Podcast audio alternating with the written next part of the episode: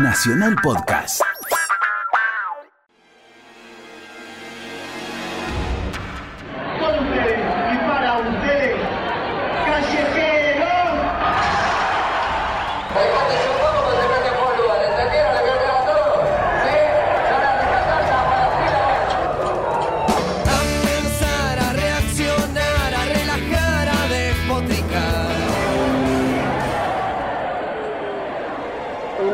Muchas personas, cerca de 3.000, a un lugar que supuestamente íbamos a vivir una fiesta, pasar un año nuevo diferente y sin embargo nos encontramos en una especie de infierno porque en definitiva a lo largo de la historia eso es lo que terminó siendo Cromañón. 30 de diciembre de 2004, la noche que se convirtió en infierno.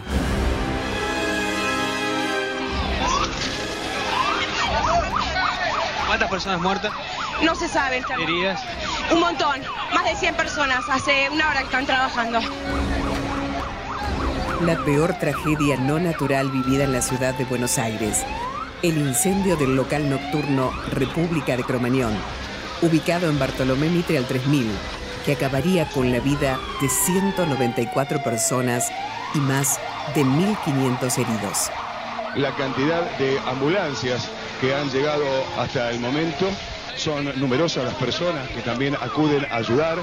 Una tragedia que podría haberse evitado. Un boliche con habilitación municipal vencida, falta de controles estatales, inexplicable uso de pirotecnia en un lugar cerrado y avidez empresaria por ganar dinero a cualquier precio.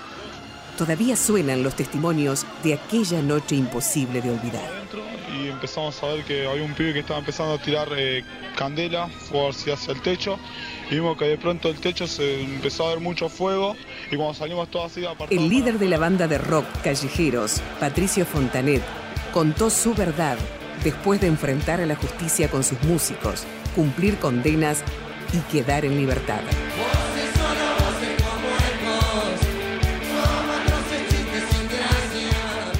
Lo que dificultó más la cosa después fue la puerta que estaba trabada, hubo gente que fue para ese lado y no pudo salir tampoco. Después empezamos a notar otras cosas. Cuando yo subí a la parte de arriba eh, estaba la puerta del baño de ese lado tapiada. Después nos enteramos que los extractores de aire también estaban todos tapiados. Eso eran cosas que cuando se empezó a tocar en abril, creo que tocamos nosotros la primera vez, funcionaba todo, funcionaba todo los que lograban salir a la calle libraban una batalla contra el tiempo.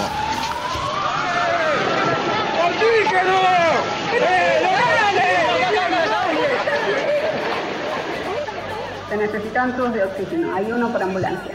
He llegado a ver chicos y he llegado a ayudar a chicos compartiendo un tubo de oxígeno entre cinco. Ahí en la primera salida que hago con una chica que no tenía más de 13 años, me doy cuenta cuando voy, con lo que me choco es con otra puerta, no por la que yo había salido, y la puerta no se abría. Y uno de los chicos que venía atrás mío, un desconocido, me dice, está con candado, salí por la otra. Todo fue desolación. Ninguna de las víctimas fatales murió quemada por el fuego, sino por la inhalación de diferentes gases, como monóxido de carbono y ácido cianhídrico, que emanaban de los materiales inflamables que había en el local. Cromañón fue una trampa mortal servida en bandeja. Imágenes de subir, imágenes de soñar, llenando un lugar vacío. La tragedia de Cromañón causó importantes cambios políticos y culturales. El entonces jefe de gobierno de la ciudad de Buenos Aires, Aníbal Ibarra, fue destituido del cargo por la legislatura porteña por considerarlo responsable político de lo ocurrido. Sin saber En cuanto a lo cultural, la tragedia concientizó a la sociedad sobre el estado de las discotecas y locales destinados a espectáculos musicales. El gobierno revisó el estado de las instalaciones bailables, lo que resultó en la clausura de una gran cantidad de ellas. El corazón me aturdía con eso de que las paredes y el techo se va en libertad. Los chicos de Cromañón. Ahora. En un país de libres donde nunca se la cierra, dormimos todos juntos sobre penas nuevas. La vida dibujó una sonrisa en mi cara y en un minuto triste la borró como si nada. Ay,